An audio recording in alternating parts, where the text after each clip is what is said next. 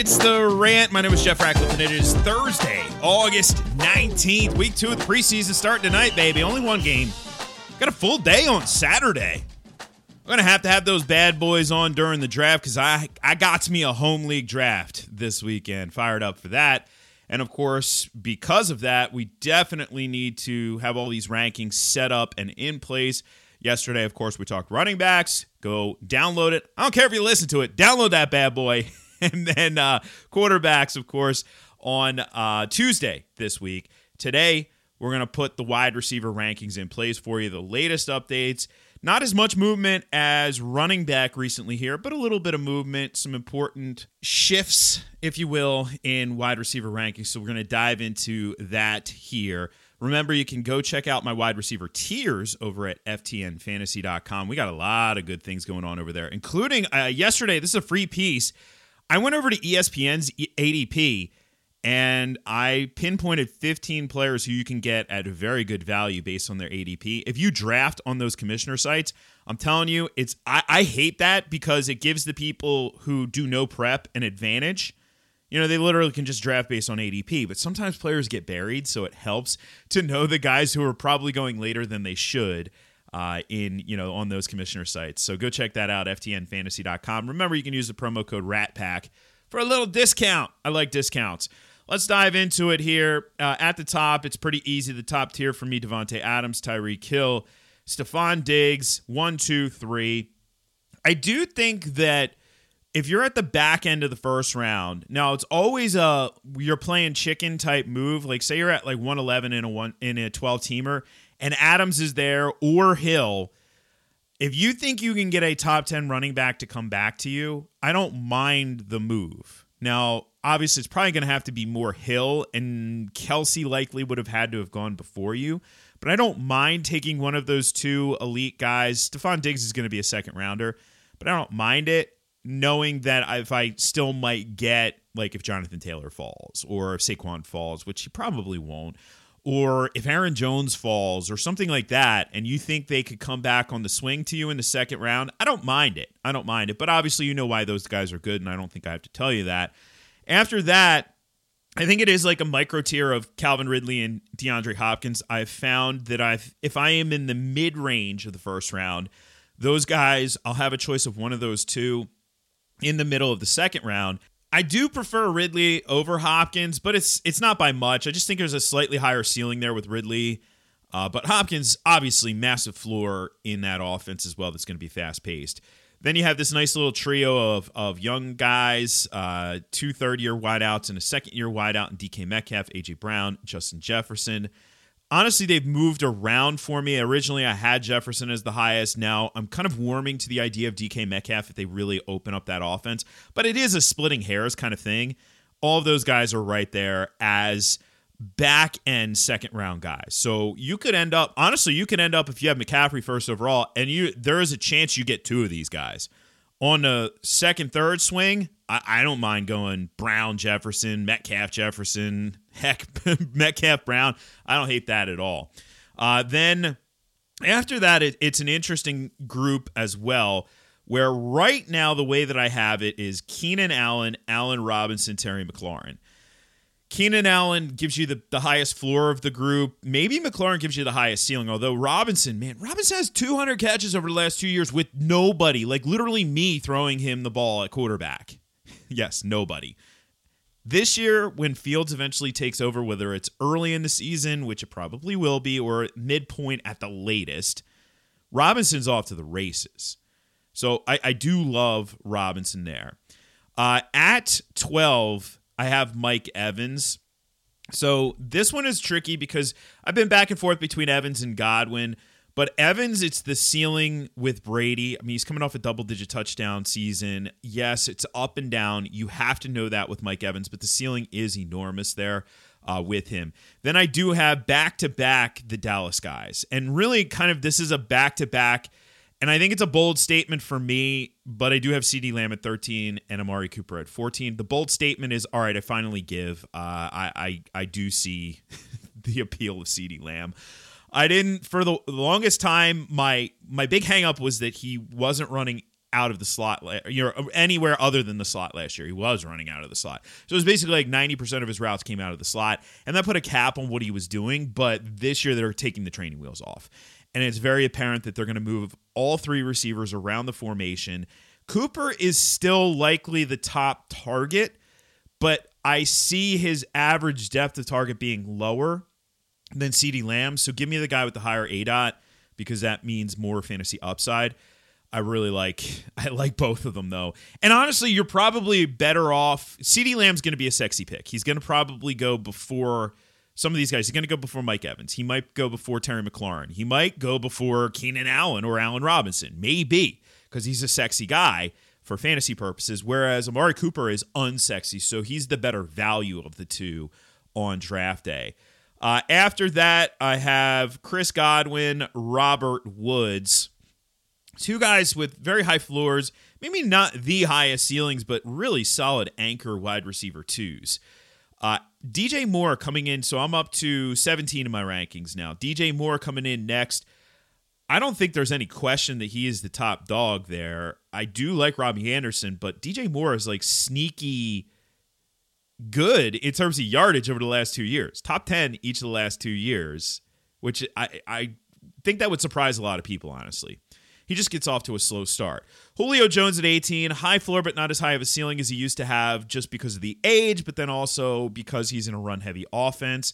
Diontae Johnson coming in at 19. I, I am very bullish on Diontae Johnson. Uh, the volume is really what does it for me. So I love Diontae Johnson. I try and get him as much as I can. At 20, it's Tyler Lockett. It is a roller coaster ride with Tyler Lockett. We know that, but just know what you're getting when you draft Tyler Lockett. All right, so let's take a quick break. When we come back, I got to talk about the Cincinnati Bengals wideouts.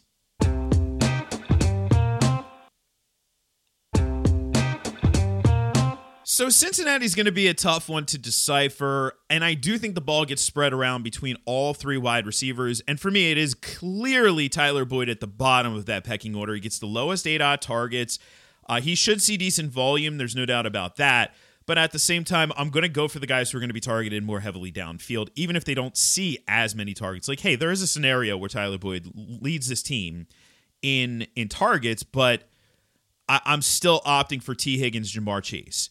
I literally have them back to back, right? I have them at 21 and 22 right now in my rankings. And for me, it's it's a matter of you know who do you want. Uh, I, I I'll tell you this: if I get I have drafts in home leagues and back to back weekends. Let's say I do get Ja'Marr Chase the one week. Well, then I'll go for Tee Higgins the other week because I want to be right somewhere on this one. I may be right in both places uh, honestly. We're about the fifth round, by the way, in terms of draft values at this point. I know some people were asking about that. Uh, after there, Cooper Kupp. I don't love the the ceiling of Cooper Kupp, but I do like the floor. Uh, then you get Brandon Aiyuk rounding out the top 24. I love the ceiling with Brandon Aiyuk. Wide receiver threes are interesting. So at the top of that group, I have Adam Thielen. I'll take Adam Thielen at a value, but I'm not going to overdraft him. I'm not drafting him as a top 20 guy. He isn't a top 20 guy for me because I do expect touchdown regression.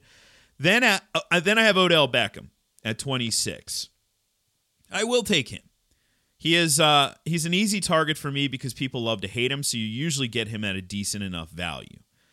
At 27, I now have Jerry Jeudy. Uh, Jerry Jeudy on the rise in my rankings. Uh, I'm not worried about the drops or anything like that. Uh, I do love uh, what we saw so far out of Judy as well. At uh, 28, Kenny Golladay, then Chase Claypool, then Robbie Anderson rounding out the top 30. I did say, you know, I'm re- relatively bullish on Anderson for upside, but you're you're looking at him as a middle round guy. Kenny Golladay is interesting because if he is healthy, well, this is going to be a value. He's going to be a top 20 guy if he's healthy. It's a big if with Kenny Golladay. Last year we saw it, and then this year we've already seen it. It's a big if with Kenny Golladay. So that's the challenge there, but still top 30, you know, take him. Hopefully people become allergic to him in fantasy drafts. You can take him at a little bit of a value and then, you know, call it a day. 31 Juju, 32 Cooks, 33 Courtland Sutton. Juju, we know what we're getting with him uh, a high floor. I would prefer Claypool over him. Claypool is a little dinged up right now, but I'd still prefer Claypool over him because of the higher ceiling. Cooks has the problem of the quarterback situation, and I do not think, based on everything that we're hearing recently, that it's going to be Deshaun Watson. And then Sutton is still coming back from the injury, so that's why I have moved Jeudy just to tick ahead of him. They're very close. It does look like Drew Lock's going to end up being a quarterback there too, by the way. Uh, 34, Tyler Boyd, the aforementioned Tyler Boyd. Then Deebo, then Laviska Shenault. Now, Shenault, eh, people have cooled on him a little bit, but I still think there's a lot of appeal there. I, I do have Shenault ahead of DJ Chark now. I, I already had him projected as the top target, but Chark being dinged up, there's a little bit of volatility. Plus the fact that Marvin Jones has moved up in my rankings. I'll get to him in a minute after what we saw in the preseason. Will Fuller at 37. I do love drafting Will Fuller at value. You know, somebody hit me up on uh, on Instagram. By the way, so this is this has been popular on Instagram. If you're not following me at Jeff Ratcliffe, and I know sometimes either A, your question's too long for Twitter, or B, maybe you're not on Twitter, or C, maybe you don't want everybody to see your question. So if you're on Instagram, you can always hit me up via DM. You can't do that on Twitter. Too many darn ding dongs on Twitter who are going to do too many darn ding dong things. I tell you what, though, I love that mute button, and I did actually block a couple people here in the last couple days. You know, it's fantasy football draft season when I'm blocking. Anyway, uh, yeah, Fuller. Uh, after Fuller, I have DeVonta Smith, Michael Gallup, Antonio Brown. Smith's going to be the top target in that offense. He's rounding into form. I know there's some Reagor hype, but it's still going to be Smith. Gallup, obviously, you're getting a piece of the Dallas offense. It's the third piece, but it's still a piece, and that's a good thing. And then Brown. I've been pretty vocal about why I'm avoiding Antonio Brown. I'm worried they run too much 12 personnel. If they run 12, he's off the field. Uh, then DJ Chark at 41, Curtis Samuel 42. Curtis Samuel may end up being a value in this spot, by the way. Mike Williams, who's banged up at 43. Corey Davis at 44. Target Corey Davis's ass. All right. Sorry to get vocal there. Not not literal. Don't be literal about that. Come on. Target Corey Davis in your drafts. Why? Because he's going to be dirt cheap. He's going to be like your fifth or sixth wide receiver because nobody wants him. And he was targeted basically every single route run the other day from Zach Wilson. So you're going to get a lot there. Uh, after Corey Davis, Marvin Jones, all the way up to 45 now, he's going to be a red zone presence for that offense. If anything, he gives that veteran presence to Trevor Lawrence as well that you don't get with Chark, you don't get with Laviska Shenault, and it is something that's going to be really helpful. And we saw a connection was immediate there. Jaylen Waddle at 46, love the juice, love the upside with Jaylen Waddle. Jarvis Landry at 47, yeah, that's where he is. Jar- let somebody else draft Jarvis Landry. Darnell Mooney, 48, love the juice, love the upside with Darnell Mooney. Mecole Hardman, 49 if they run a lot of 11 personnel, Hardman is going to have some value this year. If they run a lot of 12 personnel with two tight ends on the field, Hardman could prove to be overvalued in this spot. I'm banking on the former rather than the latter, but it is the risk you take if you're going to draft Mecole Hardman. DeVante Parker at 50, it's you know it's a boring play. Uh, you're trying to you're trying to go after touchdowns with this play. If I want a piece of that offense, I would much rather get a piece of Will Fuller or Jaylen Waddle. Uh, but sometimes Parker's hanging around in the late rounds and he could be a target. Really, in the late round zone, I mentioned this in a podcast last week. I want to go after the highest possible ceiling. I don't care about the high floor guys. I don't care about Jarvis Landry. Let somebody else draft him, right? Like, I want to go after at 51, Elijah Moore. At 52, Michael Pittman. At 53, Rondale Moore. Go after those dudes. At 54, Russell Gage. Let somebody else go after him. 55, Marquise Brown. Go after that dude, especially because you're getting a little bit of a discount now. 56, Emmanuel Sanders. Let somebody else. Nelson Agholor at 57. Let somebody else. Henry Ruggs at 58. Yes, please. Jakobi Meyers, 59. I'll go after him. I think he could end up leading that team in catches. Sterling Shepard, Blah at 60. I have Mark uh, Marquez Callaway at 61. Michael Thomas at 62. Michael Thomas is still down in my rankings. I was going to move him up into the 40s, but why do I have him down here? I don't want the headache. Uh, and and I put it back to back with Callaway just for this discussion. Sometimes you make statements with rankings. You know, my final set of rankings that I submit for accuracy, yeah, he'll be higher up, but I don't want the headache of Michael Thomas. I don't want to head out of my draft this weekend and you know, not know if he's going to be on pup. I mean, I know things are trending in the right direction, but that's the problem. So that's why I have him probably way lower than what you're going to see out there. By the way, Tre'Quan is at 65, so there's still some appeal to Tre'Quan. 63 is Jalen Reagor, then Cole Beasley at 64. So Reagor has moved up just a tick, but I've actually been relatively high on him all along. I don't care if he makes one-handed catches. He's very likely going to be the number 2 receiver in that offense and I I don't care about last year. Beasley, whatever, let somebody else draft him. Same with Randall Cobb at 66, 67 is T.Y. Hilton, blah blah blah. But at 68, oh boy. I think I'm going to get a semi just saying this name. Terrace Marshall Jr. on the rise, baby.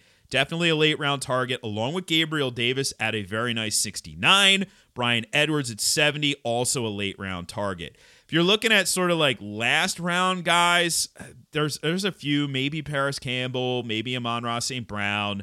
Uh, these guys are outside of the top 72 at the position for me.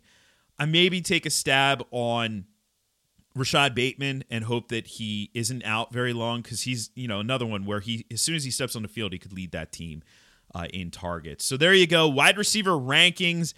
Uh, you know what? You don't need the in-depth analysis sometimes. Sometimes it's just about who who should we be targeting, and that's what I want to do on the show today. So rolling through 72 players in about 15 minutes ain't too shabby. Remember, FTNFantasy.com promo code RATPACK will get you a discount over there. And definitely go check out everything we have to offer. Really proud of what we've been able to put together in the last year here at the site. There's so much, so much over there. At Jeff Ratcliffe on Twitter. And remember, if you happen to use the IG, then you can uh, slide into those DMs if you want on Instagram. Uh, that's at Jeff Ratcliffe as well. And we will be back tomorrow by we, I mean me, uh, to dive into tight ends. Oh, my favorite. And of course, we'll talk a little bit about uh, what we saw in this preseason game that's happening tonight. All right, so I'll catch you on the flip side for another edition of the pod. I'm Jeff Ratcliffe, and I'm out.